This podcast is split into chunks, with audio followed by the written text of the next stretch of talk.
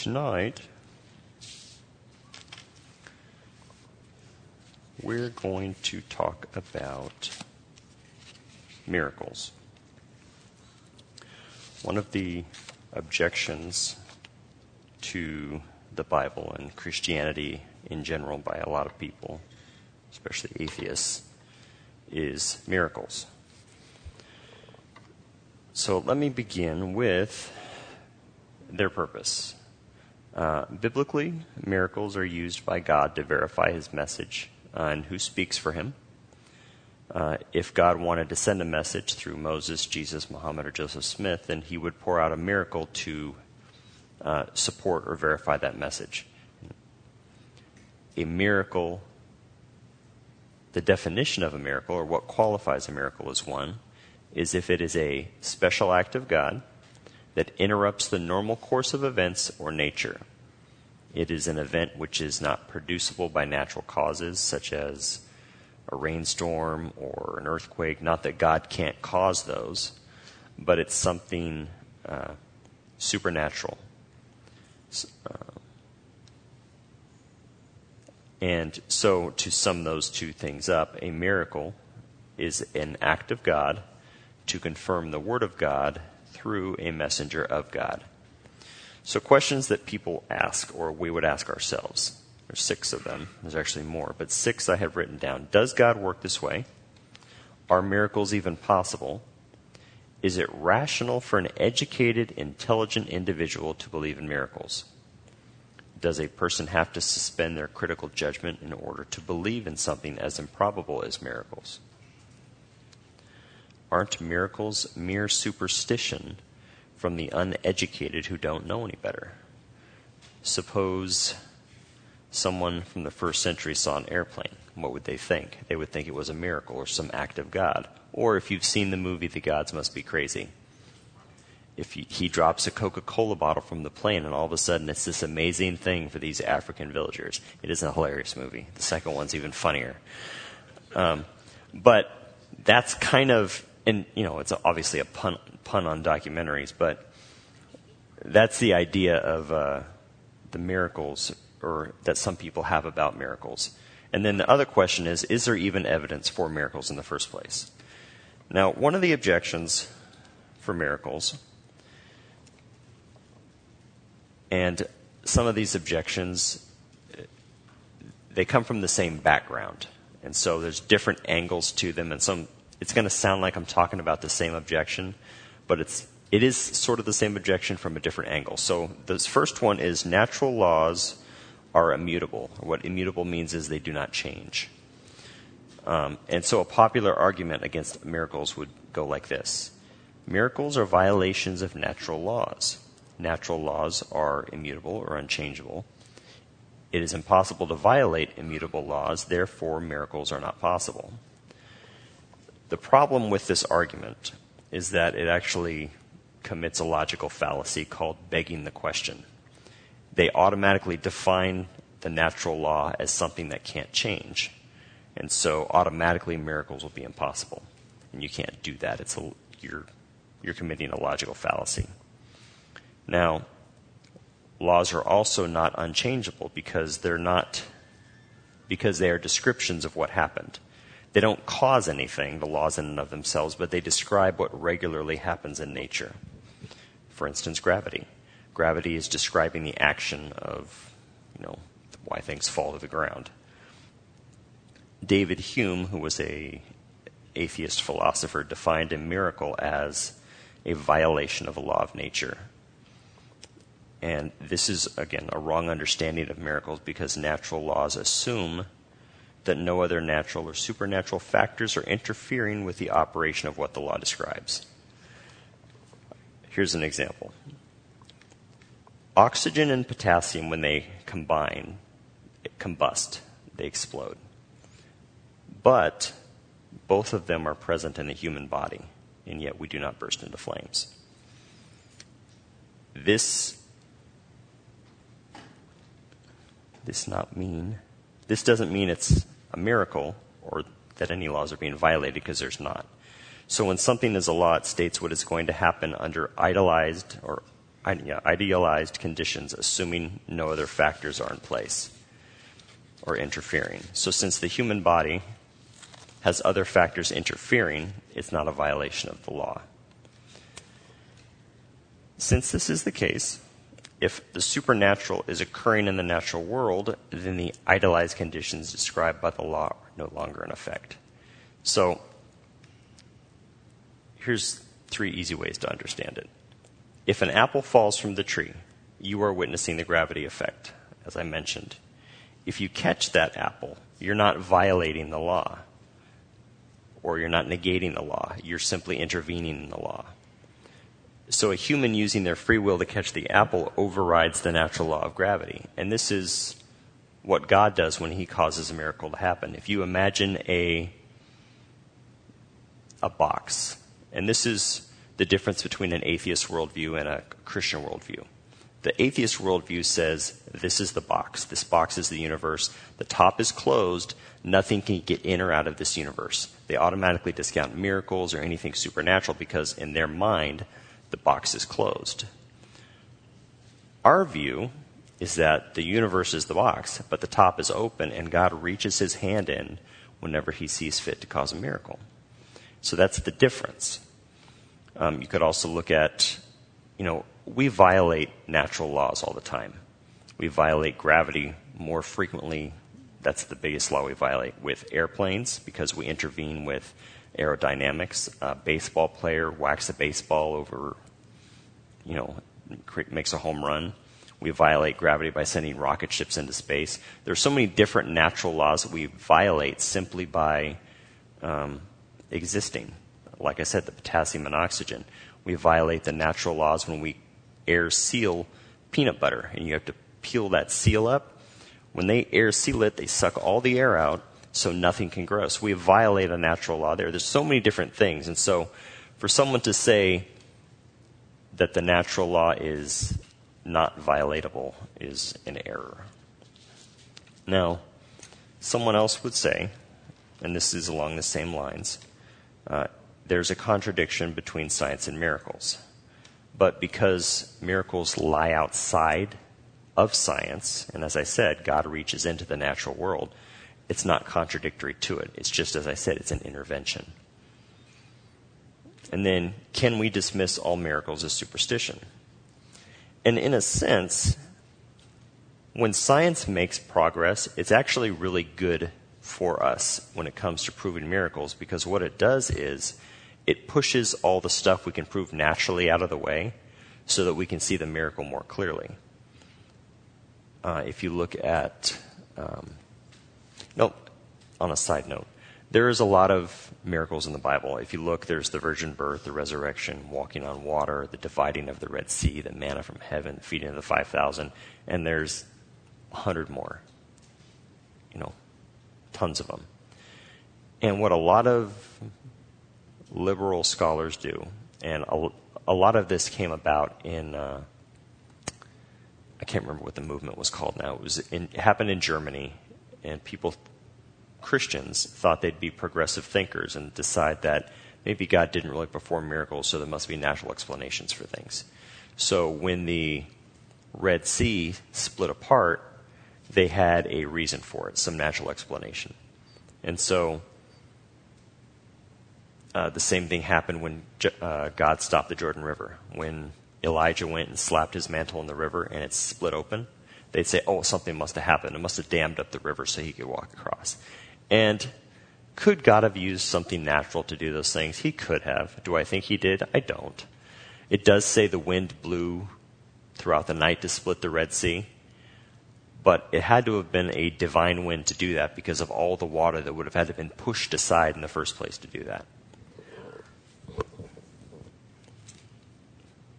Uh, walking on water. I, there's so many different excuses for how God does things supernaturally, naturally, supernaturally, however you want to put that.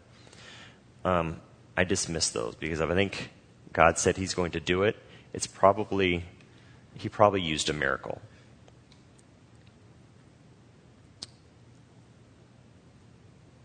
Another argument against miracles says that nature is so conclusively uniform that any evidence of miracles could never get past it. And the resurrection would be a good case uh, in, to look at this argument. Now, they would say we have thousands of years of conclusive evidence that dead people do not naturally rise from the dead. And so Jesus could not have possibly risen from the dead naturally. And this is true. People don't rise from the dead naturally. But of course, that's not what we're trying to prove. Uh, this is not true for the resurrection of Christ because Jesus did not rise from the dead naturally. God rose him from the dead. This is again God reaching his hand in to that box and saying, My son's going to rise from the dead. Because, and Christians believe both these things that Jesus rose from the dead and dead people don't naturally rise from the dead. And there are, I want to say, six, five or six resuscitations in Scripture. And obviously, Jesus was the first resurrection. So if you dispute the resurrection, it can't be with the argument that men in general stay in their graves, but that Jesus Christ did not. So if someone wants to legitimately argue against the miracle of the resurrection, you have to argue against the evidence of the resurrection, not that everybody else has remained in their grave. And as I said, Jesus did not raise from the dead naturally, God raised him up. Now, someone would say, well, that's an extraordinary event. So you need an extraordinary amount of evidence for that to believe that. But that's a fallacy as well. And this is the reason. Suppose that you're watching the evening news and you're looking for the lotto numbers. And the lotto numbers are 2, 3, 7, 9, and 8, and the mega numbers 6.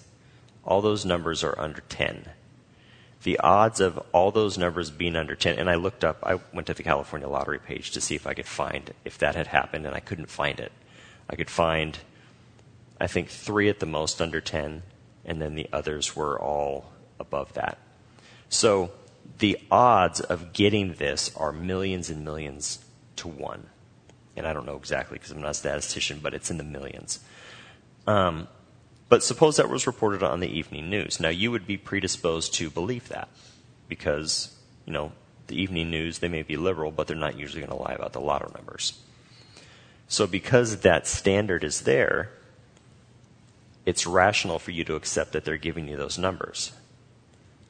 You believe it even if the odds are staggering. Now, if the news has a high probability of being accurate in reporting the lottery numbers, then it's as I said, it is improbable they would inaccurately report it. And you can look at the resurrection this exactly same, exact same way. You could find it highly improbable that Jesus could rise from the dead, but you have to consider the other evidence that goes with that. The evidence that there's an empty tomb, the evidence of the appearances of Jesus, and there's a lot of them and then the sudden boldness of his disciples in proclaiming the message. They went from cowards to courageous in, you know, overnight once they saw Jesus. And he said, wait, wait for the Spirit. And, you know, they became these bold witnesses. And what can account for that? If Jesus didn't rise from the dead, nothing can account for all this other evidence. And I only listed three things. There's a lot more than that.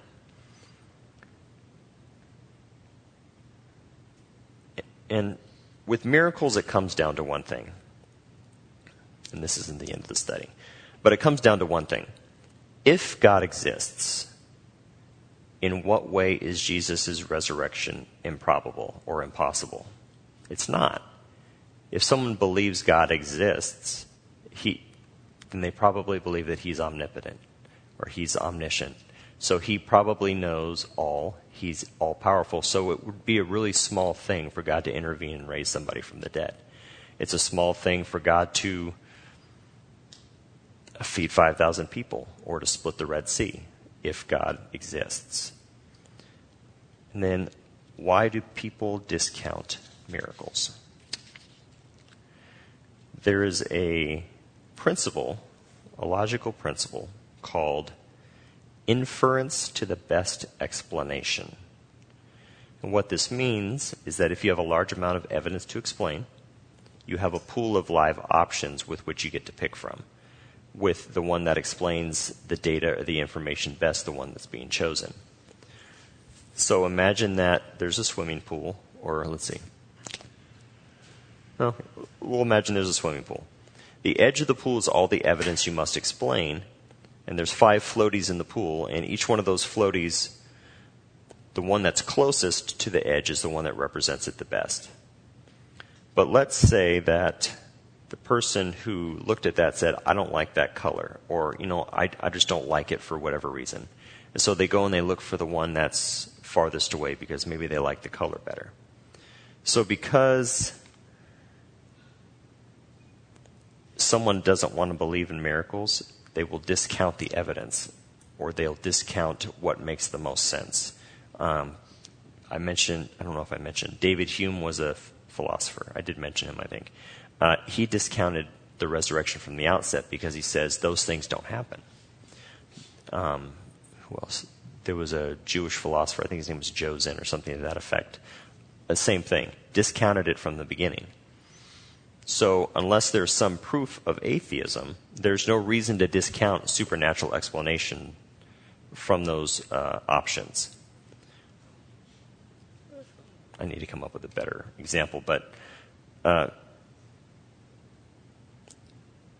you can't throw out an option simply because you don't like it. And if you, you find in apologetics that a lot of times if people don't like what's best, they'll throw it out to find what fits them. And that actually fits with the signs of the times, with people having itching ears. They want to hear things that make them feel good. They don't want to hear things that make them feel bad. Now, there's three criteria to make something a miracle. One of them is it's an instantaneous uh, or powerful act, an instantaneous power act, powerful act. So, the power component of a miracle means that the sign can't be explained naturally. I've covered this. If a natural cause is possible, then we're not going to define it as a miracle. A miracle will transcend nature and be supernatural. If something can be accounted for in terms of natural forces, then that were operable at the time and place. That didn't make sense. Anyway, it transcends nature and, and it has to be supernatural. You'll find one of the reasons, and I forget who I talked to at work, but someone at work didn't believe it because they thought the word miracle was overused. I could say, we just bought a van recently. It's a miracle I found a van in our price range. But that's not really a miracle. That was merely patience and looking for the right deal. Or I could say, it's a miracle I made it to work on time with all that traffic. And so it's, it's like the word love in society. It's tossed around. It really means nothing now. Um, and so a lot of people will use that as a reason to discount miracles as well. But again, uh, the second criteria would be there's an intelligent design and purpose for the miracle. And this means that no sign is done without some obvious purpose or intent. It has to be a sign from God. So the miracle is either there to confirm a truth, to confirm a messenger of the truth, or to bring glory to God. God never does his miracles for entertainment purposes. Of course, that's what the Pharisees wanted Jesus to do. Along with the people, after he fed the 5,000, they said, uh, would they crossed the Sea of Galilee to get fed again. He said, Oh, you didn't, you didn't follow me because you saw the signs, but because you had the loaves and were filled. So, an example of this purpose, the second one, which is intelligent design and purpose. This is important because there has to be some context, as I said, or a purpose behind it. Now, imagine that the Queen of England died and she reappeared a month later. It'd be kind of like an unexplained anomaly in history. We'd be like, well, why did that happen? There was no good reason for it to happen, um, there was no purpose in it. But when you look at Jesus, Jesus was constantly performing miracles. But he didn't just do it because he was, you know, entertaining anybody. He was doing it because he was doing it to prove that he was the Messiah that was sent. He was doing it to prove the kingdom of God was coming near. And he did it because people had faith. And that faith was bringing glory to God. And the places where the people did not believe, he didn't do many miracles. And again, all this culminated with the ultimate miracle of his resurrection. All these miracles verified his claims and his authority was from God. So while the queen's resurrection would be an enigma and we'd wonder why it happened, with Jesus, it was to be expected. We knew why it was happening, there was a purpose in it. And the third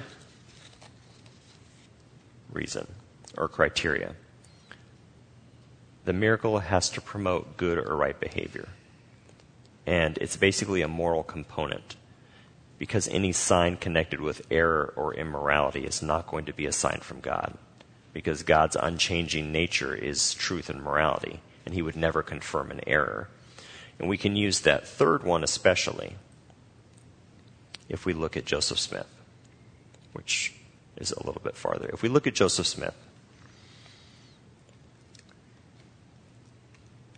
he was known before he started the religion as a treasure hunter and a uh, I forget what they called it right now, but people would take that one Y-shaped stick, divining rod. Thank you. But they'd go, "Oh, I'm sensing water or whatever," and he would do that. That's what he did for a living. And uh, him and his father went on treasure hunts for Captain Kidd's gold, and they were prolific at it. They were known for it. Their reputation preceded them when it came to that. So when he all of a sudden said, Oh, I've got, I forget how many plates there were.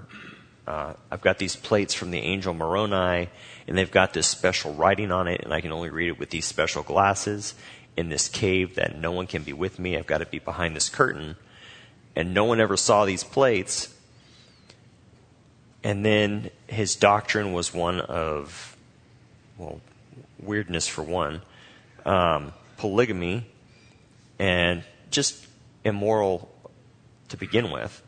Now, obviously, not every all Mormons now believe all those things. A lot of them push family values and stuff, and that's commendable. Unfortunately, they're sincerely wrong about salvation. But using this as a criteria, because a lot of what he did was immoral and wrong, uh, it can't possibly have been from God because God wouldn't, it would go against his character. Did Jesus really perform miracles? I read a couple different books and a couple of different articles on the internet. And while there are definitely uh, scholars who believe he didn't do any real miracles, there are a lot of liberal scholars and even scholars who are not Christians who believe that he must have done something that was uh, that at least seemed miraculous because it's so prolific in history in in the writings that are about him.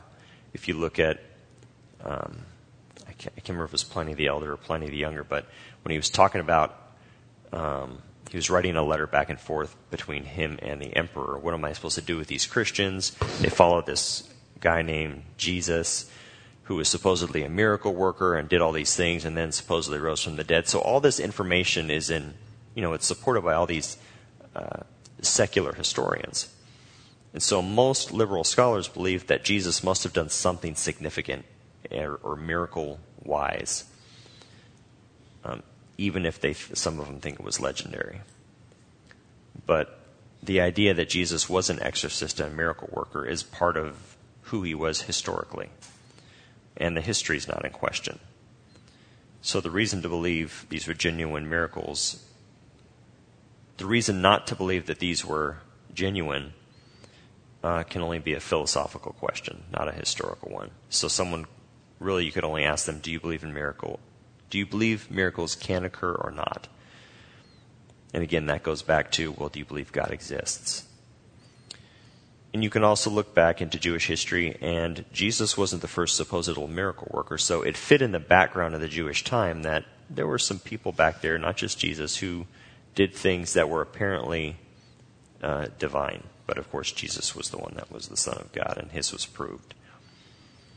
Uh, the idea that Jesus performed miracles is in all four Gospels, with many of the miracles having um, multiple attestation from the different Gospels. And the feeding of the 5,000 is the one parable that's in all four. And there's not the slightest hint in any of the Gospels that Jesus wasn't a miracle worker. Uh, so it was more than likely part of the historical Jesus. And again, some pe- one other argument. Some people would say just because different people say it happened, that doesn't mean it happened. And that's true. But you have to look at, again, we looked at the character of Joseph Smith. He was not known as someone who was honest. He was known as a fraud. He was known as someone who was looking to get rich quick. But you look at the character of the people who wrote the Gospels, and you look at the character of the people uh, who lived then, and their whole point in writing the Gospels was to get it, get it as accurate as they could so they could properly portray Jesus. And if you look at the Gospel of Luke, I don't know of any historian who thinks that's not a historical book because it's so well written in classical Greek. It's so well attested archaeologically, uh, historically. They used to think that Quirinius, and I think it's in chapter 2, was not a real person. They said, oh, this must not be real. Luke got it wrong. We can't find anything about it. And they said that for years. And all of a sudden, they dig up this stone, and they keep digging up stones that prove the Bible, that said Quirinius, governor of such and such between this time, exactly in the time frame that it was supposed to be. So all these things historically happen. Um, and again, multiple attestation from people who were trying to make sure the gospel was given correctly and accurately. Some people say it, his miracles and his resurrection couldn't have been true because it was legend. But there was no time for legend to develop. Usually, they say it takes more than 100 years for legend to develop because under 100 years, there's probably someone alive who remembers the event who can attest to it. There's actually better historical uh, grounds for believing the resurrection than any other miracle that is listed in the Gospels. And as I mentioned before, the empty tomb, the resurrection appearances, the disciples' belief in the resurrection. And again, there's books on just the resurrection and why it's true. Uh, going back to the legend, actually, no, I'll get to that in a second um, did Muhammad and Joseph Smith perform miracles? There's no mention in the Quran that Muhammad did miracles, unless you count the miracle of the Quran itself, which some of them will. All the Islamic miracles come from what's known as the Hadith, which is Islamic tradition that was written several hundred years after Muhammad lived. And this again can't be compared with the Gospels, which were written by eyewitnesses within the first generation after Jesus' resurrection. This is why it can't be legend. And you can actually, uh, scholars date 1 Corinthians as one of the earliest New Testament books. In 1 Corinthians 15, which let me turn to.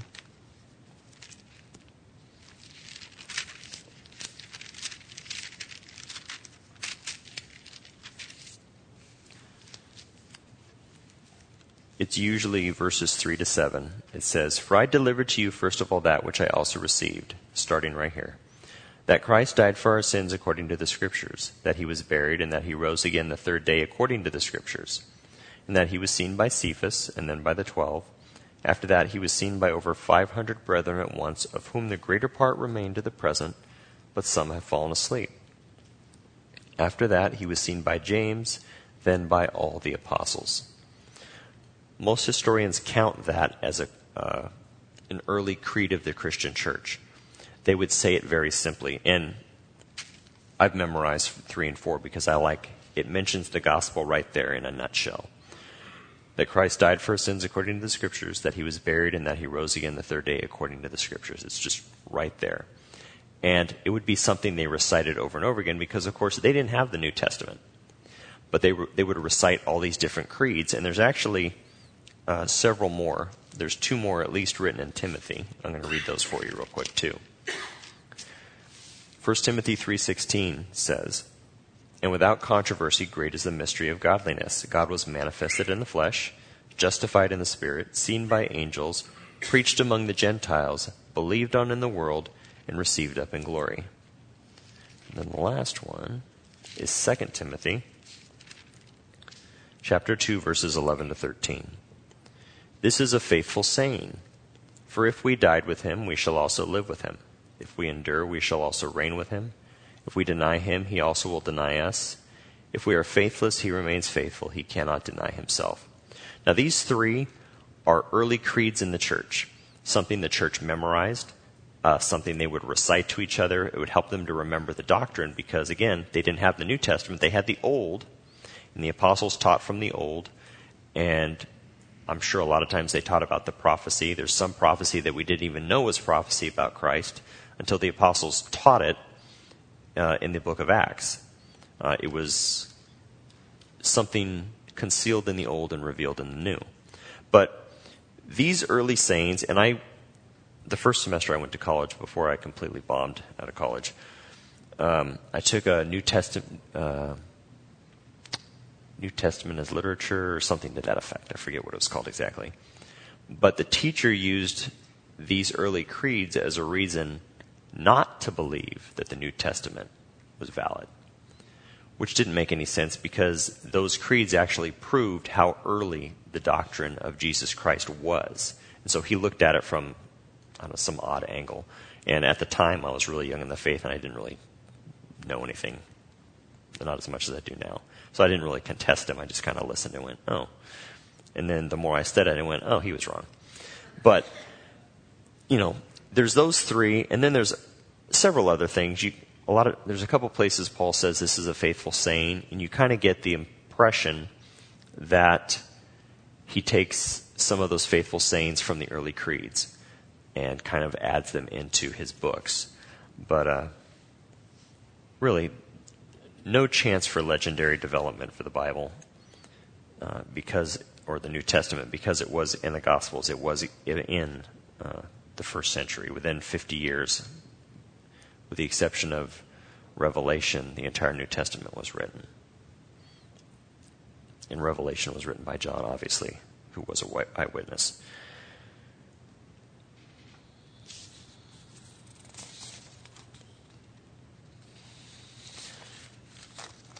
Muhammad also never claimed miracles for himself.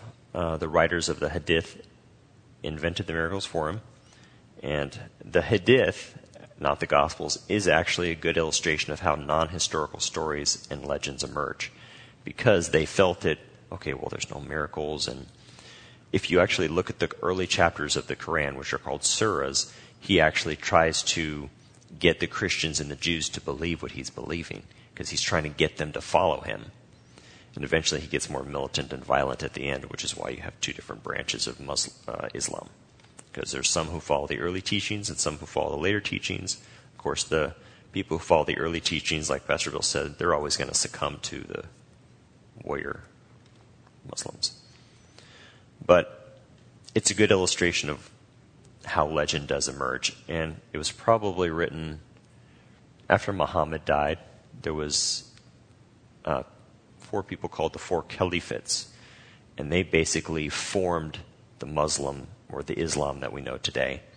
And the hadith came out of them. So if the writing about the miracles is done immediately, and as I said, what we have here with the Bible, does this legitimize the claim? And it doesn't, and again, I mentioned Joseph Smith and his supposed claims.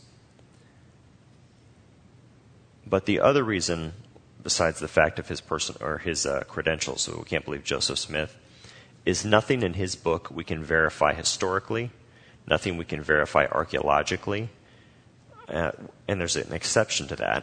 If you read the Book of Mormon, he takes huge chunks of Isaiah and other books of the Old Testament and basically inserts them in the middle of his books. So you actually do have a little truth and a lot of bit of lie, and that's probably how he got some of his converts. But that's what he did. And he had stories of uh, Jesus coming to the New World and preaching to the Aztecs and the Indians. And he said there are these giant cities down in South America. And again, uh, no evidence for any of those things. But the Bible is repeatedly verified by archaeology. Now, the other argument is well, if God performed miracles then, why don't we see those miracles today? And there's a couple reasons. One is there's probably a lack of faith, especially in the country we live in. But I'm pretty sure Pastor Bill's mentioned it before. In other countries, they happen all the time. People over there aren't hindered by, you know, prosperity. They have nothing. They're looking for hope. And when we give them Jesus and a missionary comes and gives the word of God, a lot of times God gives that missionary the power to heal or perform some sort of miracle, and it verifies God's word, and they're they're believed. There's other instances. Uh, this book Epicenter, which is like 10 years old now, I think, uh, was written by Joel Rosenberg, but he talks about these miracles that have happened in the Middle East, in the middle of Muslim countries, and entire Muslim villages uh, come to faith in Christ simply by a vision or a miracle that the entire village had, or some miracle that was performed, and they all went, oh, well, doesn't matter about Muhammad now. We're following Jesus. And, and it does. It happens over there all the time. And again, it's usually a lack of faith. Um, but a lot of times, we don't need a miracle to confirm God's word here. A lot of people know it. And with, uh, you know, we think we're very smart too. So we try to use logic and everything. And, you know, I love apologetics because it does have logic. It does have reason. We have a reasonable faith and it confirms it. Um, but there's more miracles that happen over there than there is over here. But again, we know miracles happen because I've seen and known people who've gotten completely well in the hospital with doctors with no explanation. So that would happen, I think, for one reason is uh, the third reason that miracles happen is the glory of God.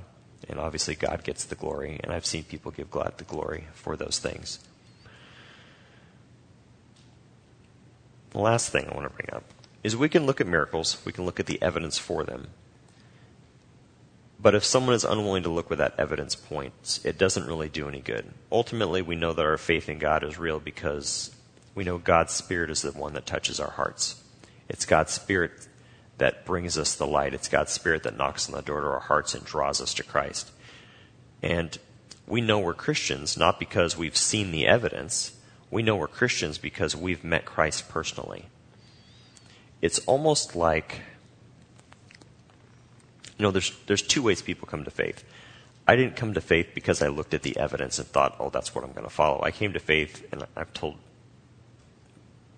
my story before, but I basically was given a Bible by the Gideons. I decided over several courses of lunch in uh, high school to read the New Testament. I read it and went, this is the right thing.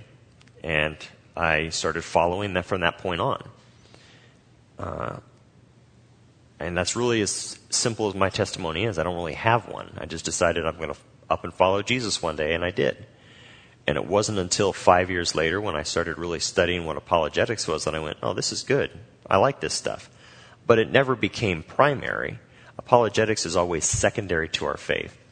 It helps bolster our faith, but it it's not the primary reason for our faith. It helps us give good answers to people. It helps us give reasons for what we believe. Uh, but on the opposite end of that, um, if you look at people like William Lane Craig, who was an atheist in high school, but he was an atheist with an open mind. He was an atheist who went, I want to look at what all the facts are, I want to look at what all the evidence is and see where it leads me. And it led him to Christ. And he, he himself said, I saw that stuff, but once I met Christ personally, it all took a sec- it took second place because knowing Christ was more important. And this is the guy who's the top apologist in Christianity today. Yes? Uh, defending your faith. Uh, it comes from the Greek word apologia, which means to defend. It's a legal term, uh, as in a court of law. Like if you look at Matlock, defense attorney, uh, he was defending his clients. So that's what it is. Um,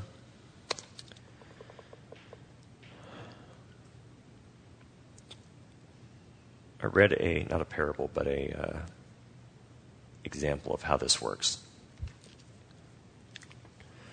Imagine that you're the CEO. Well, you don't have to imagine you're the CEO. Uh,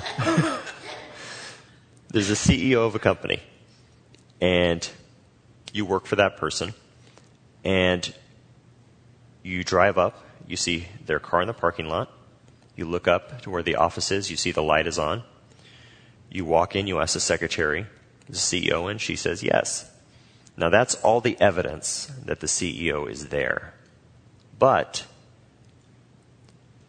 it all, all that evidence takes a second, second place or a secondary position when you go in and you personally talk to the CEO. And that's really the best way to look at your relationship to Christ with the evidence. I can't remember what that train. There's a there's a train of. Uh, I can't remember it now. Anyway, that is miracles. Um,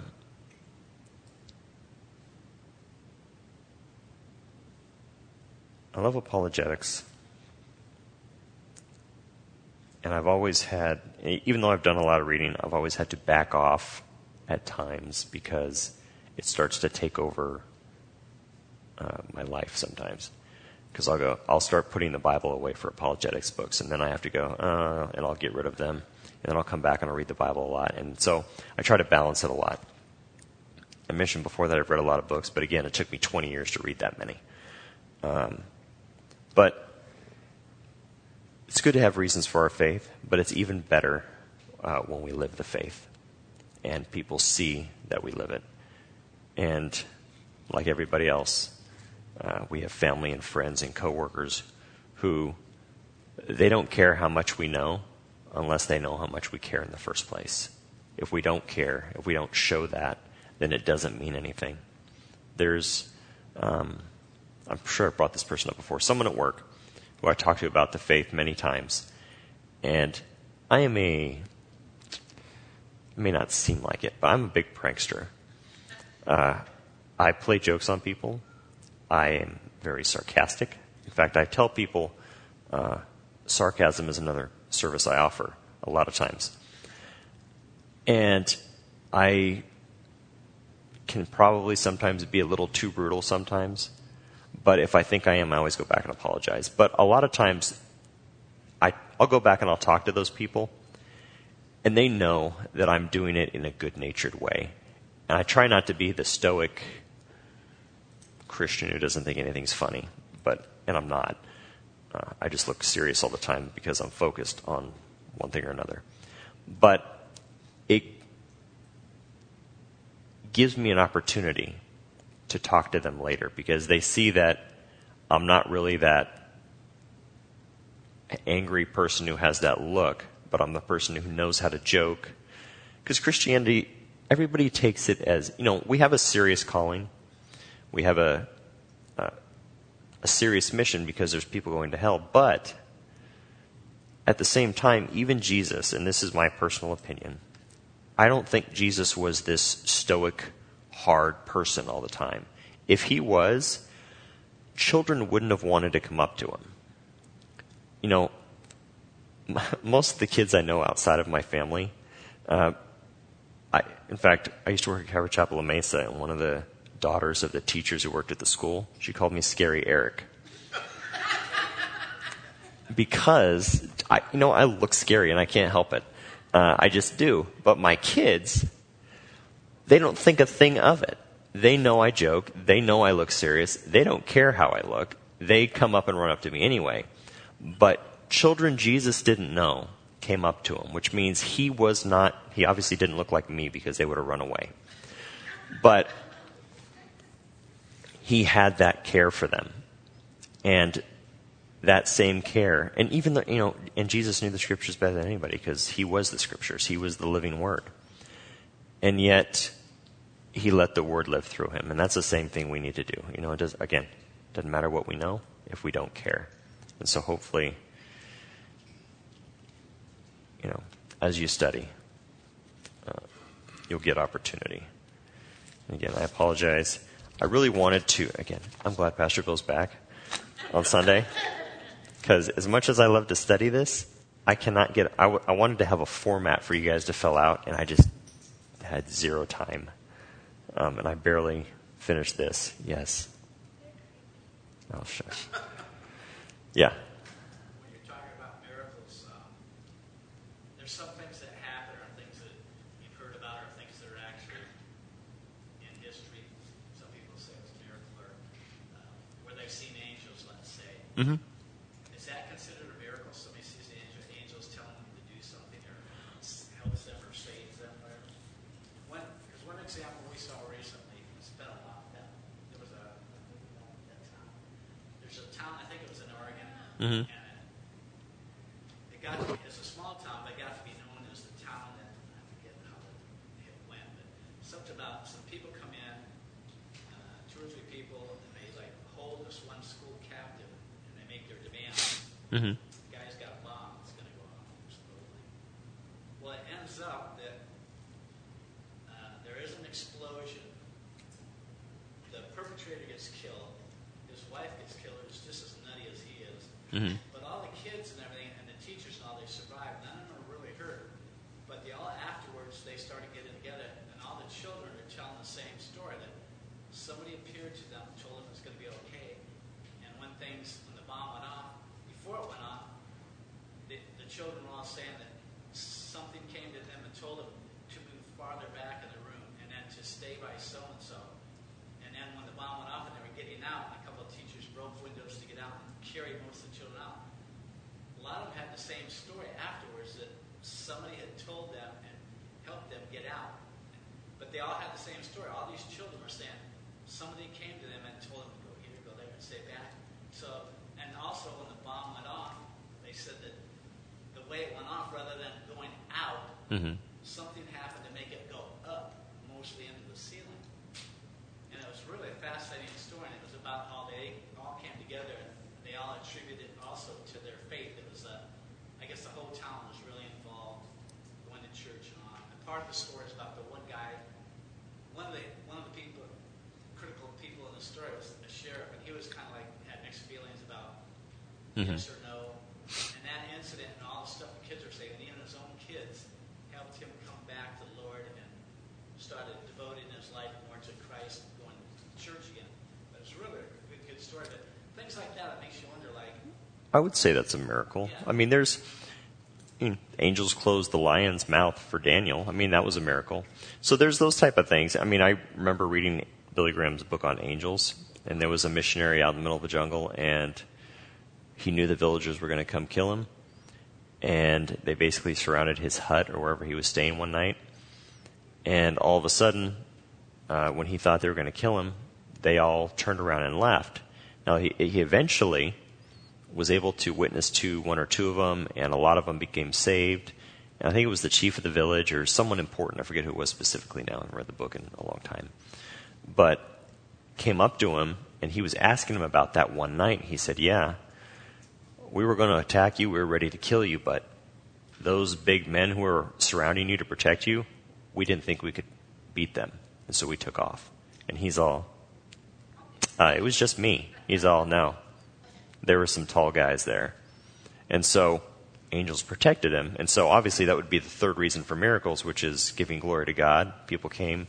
And if that's what happened, the guy had a deeper faith and dedication. That was probably the purpose of the miracle. yeah, when you were talking earlier about how we described miracles and what it took to consider one miracle, it made me think about that movie, and I was thinking, well, it was like the Lord intervened and sent these angels down to protect all these children and the townspeople. And but you use that school as an example, and I guess once the word spread, I mean, more and more people were just saying how amazing it was that all these things happened, but none of the children got hurt. Mhm. Just the perpetrators.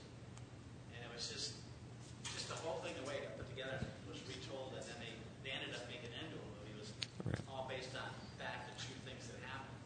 Yeah. Pretty fascinating. Yeah, I definitely believe he uses his angels. The only thing that I'm ever wary about is a lot of times people start to idolize the angels Um, and that's what I don't like. And that's the reason, you know, I talked about the heaven and back books before. The reason I don't believe any of those is because people start to look at uh, those books and take them as the gospel truth when most of them don't even line up with what the Bible says about heaven to begin with.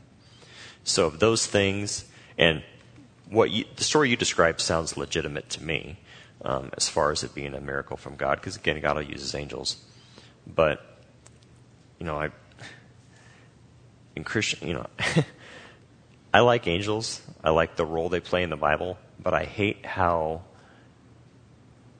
they're used in advertising. I hate how I don't know what the word is. Uh, commercialized. That's the word I'm looking for. Commercialized, because if the angels were here, they'd say, "Why are you doing that to us? We're fellow servants like you are." And so I hate that. And I, when people give me things with angels on them, I donate it because I don't want it. Um, I really don't like. Again, I like angels. I don't like the commercialization of them, and I, judging by the attitude they have, don't bow down to me. I'm just a servant like you are. I'm pretty sure they hate it too, because they just want to bring glory to God. Well, I think in our country there's a lot of skepticism, partly because of the uh, false faith healers and prosperity gospel, Yeah. and but because that all brings glory to them, it's Yeah. bringing glory to God, and so I think people begin to kind of get callous to it, Yeah, and so it just unfortunate. It's, it's so prevalent here because we're prosperous. But uh, any other questions, comments, tomatoes thrown at me? Okay. You said that, that Julius, it's like a, it's like the, you would be the character in the Muppets, the eagle that's always so serious. Yeah. Once the curtain goes down, you're gonzo. Yeah, that would that'd be a good description. That's what my wife my wife would say. She said, "I always thought he was a serial killer in the corner. I didn't realize how funny he was." But you can ask her on Sunday; she'll say that. Scary. Okay, Closing prayer. Lord, I thank you for this time. I hope it was beneficial, and I do thank you that you use miracles to bring glory to yourself. I thank you that you use miracles to bring others to you, Lord. And Lord, may we never put the miracle above you. May we never put your servants above you. May we put you and your word on the highest pedestal. And may we serve only you, Lord, with our mind and our heart. Uh, again, thank you for this time and this night, and uh, pray that you give Pastor Bill a safe journey home uh, from his vacation. And we will see him this Sunday. In Jesus' name, amen.